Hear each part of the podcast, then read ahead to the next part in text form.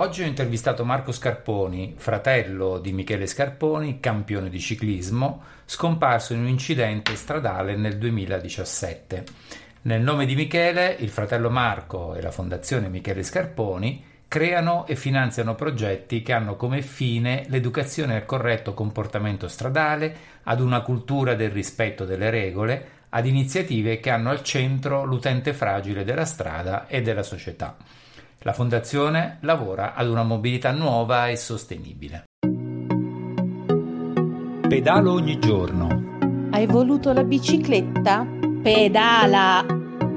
Certo che pedalo, perché fa bene all'ambiente, alla salute, all'economia e aiuta a socializzare meglio.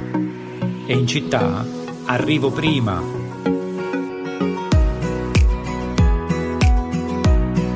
Pedalo ogni giorno un programma per un nuovo stile di vita con la bicicletta.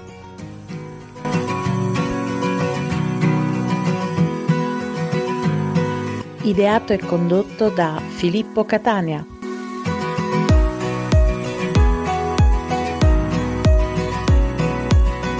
Ciao Marco, benvenuto a Pedalo ogni giorno. Ciao, ciao Filippo. Eh, Marco, allora parlaci un po' della Fondazione Michele Scarponi.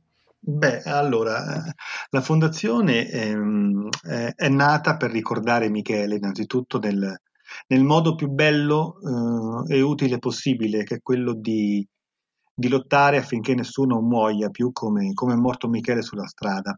E quindi abbiamo pensato io, mio padre, mia madre mia sorella, noi quattro soprattutto, con il supporto di Anna, la moglie di Michele, che il modo migliore appunto fosse creare una nuova squadra, una nuova squadra che si occupasse di, di sicurezza stradale e di mobilità sostenibile e quindi anche poi dei familiari delle vittime della violenza stradale.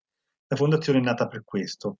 È una fondazione ancora molto giovane perché ha appena due anni, eh, ci vuole anche tempo per, per strutturarsi e per fare delle, delle, belle cose, però ci stiamo impegnando tantissimo anche perché anche perché Michele ci ha lasciato tanta energia e ci ha lasciato tanta, tanta, tanta forza. Mm, e quindi in Italia stiamo scoprendo che, che siamo, come dire, eh, Michele ci ha lasciato un segno ovunque e ovunque andiamo ritroviamo un po' quello che lui ha seminato e questo è molto importante. Avete in corso numerosi progetti, alcuni progetti molto importanti peraltro. Sì, sì, eh, già abbiamo iniziato a fare dei progetti molto importanti, anche se poi adesso con l'emergenza purtroppo della pandemia si è bloccato un po' tutto.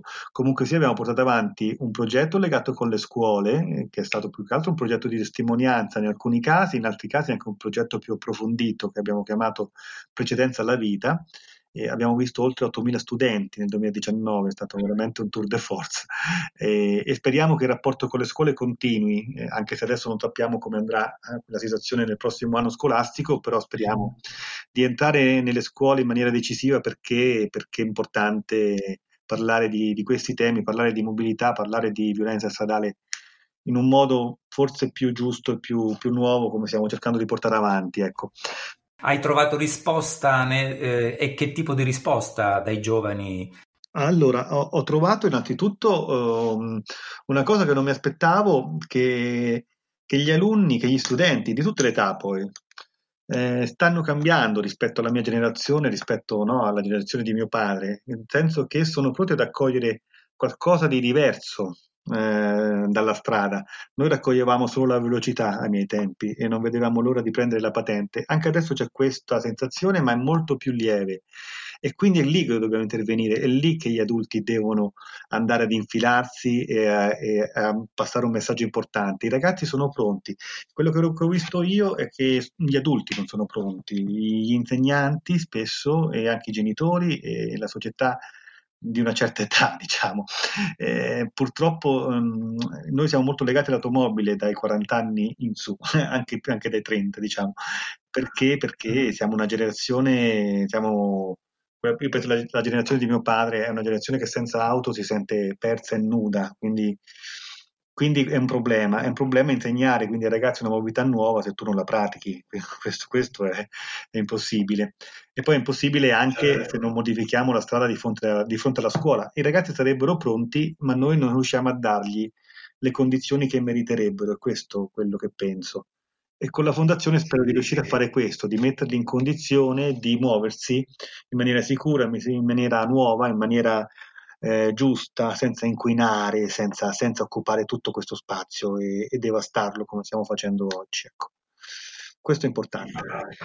No, tra gli altri progetti stiamo portando avanti ancora il documentario che tu hai visto, che è Gambe e, e, che adesso stiamo cercando di promuovere anche attraverso nuovi canali sui social, a breve ci saranno delle novità. Comunque il documentario della Fondazione che parla un po' della nostra mission, di tutte queste interviste che abbiamo fatto, che abbiamo raccolto. Stiamo promuovendo attraverso il documentario le zone 30 in tutta Italia, eh, attraverso anche gli interventi poi di Matteo Dondé che collabora con noi. Ad esempio oggi a Iesi il comune di Iesi qui nelle Marche, siamo riusciti a far passare eh, queste zone 30, ci sarà presto una sperimentazione anche qua nelle Marche finalmente e, e quindi eh, il Covid ha un po' accelerato certe, certe, certi interventi che sarebbero arrivati più tardi probabilmente. Speriamo che si acceleri ancora di più perché perché questa è la strada, questa è la strada che ci richiede la terra, che ci richiedono i nostri figli, che ci richiede proprio no, la vita. E quindi speriamo di, di, di, fare più zone 30 possibili, di, di, scendere dall'auto molto prima, a volte di non prenderla più, perché questa è la strada.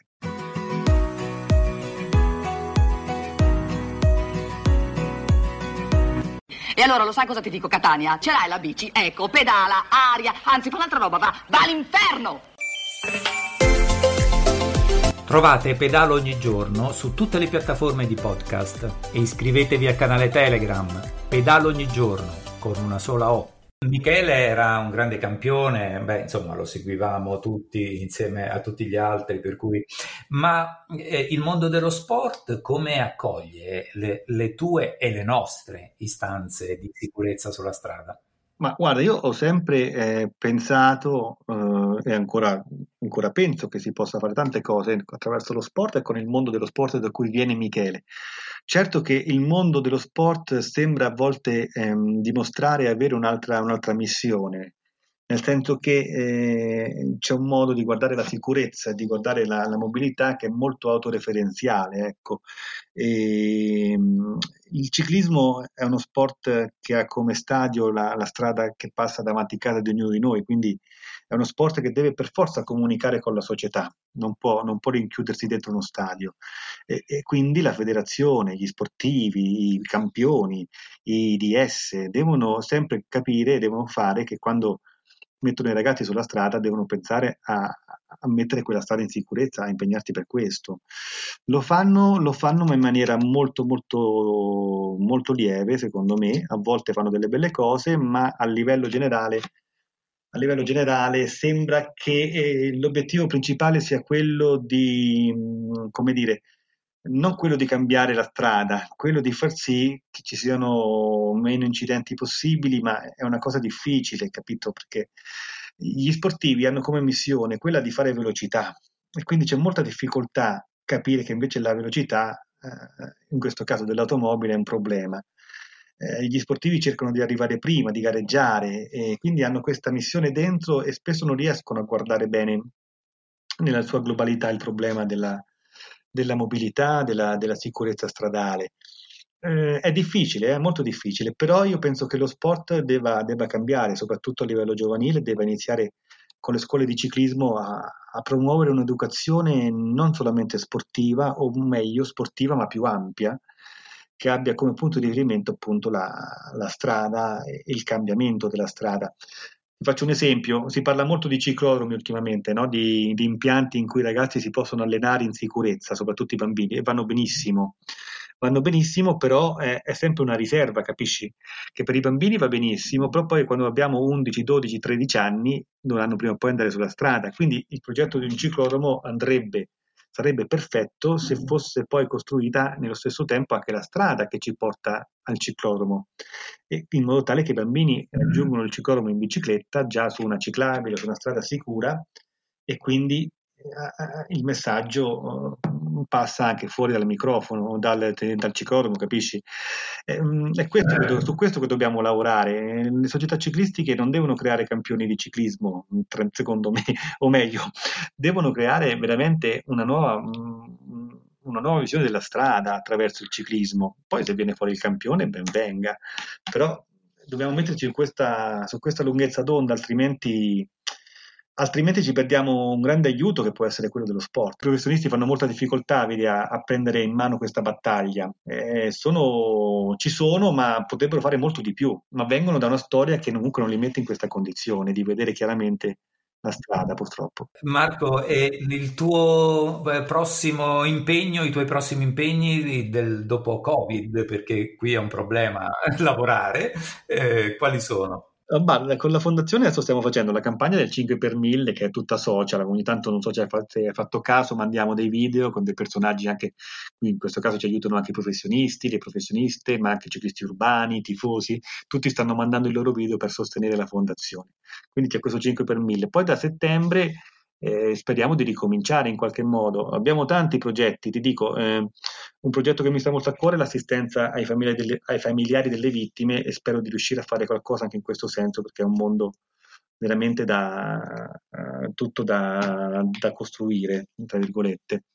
Ma tra i progetti c'è anche una pedalata che stiamo organizzando, sperando che si possa fare, che è tutta ancora misteriosa, anche qui per raccogliere fondi, ma soprattutto per portare ancora un nuovo messaggio, che è sempre quello di una mobilità sostenibile di una mobilità nuova, sempre con eh, meno auto al centro. Ecco. Quindi seguiteci sui social, ecco, su, fond- sul sito della fondazione, ma soprattutto sulla pagina Facebook perché siamo sempre attivi.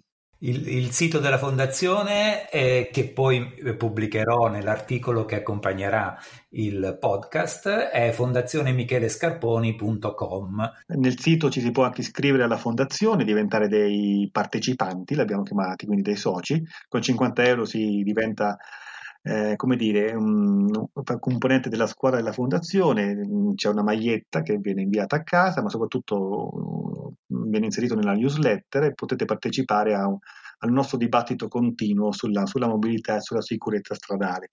Poi si può anche donare liberamente o il 5 per 1000 o quello che volete per sostenere la fondazione.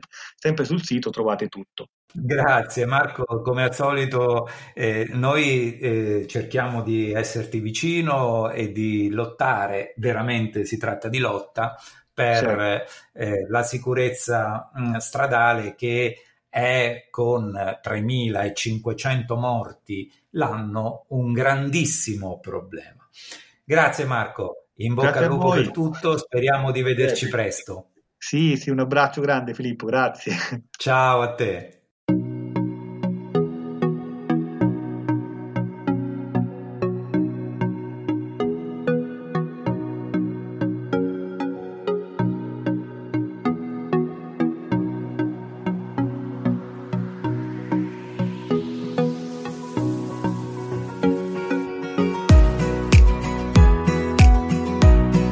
Trovate Pedalo ogni giorno su tutte le piattaforme di podcast e iscrivetevi al canale Telegram Pedalo ogni giorno con una sola O.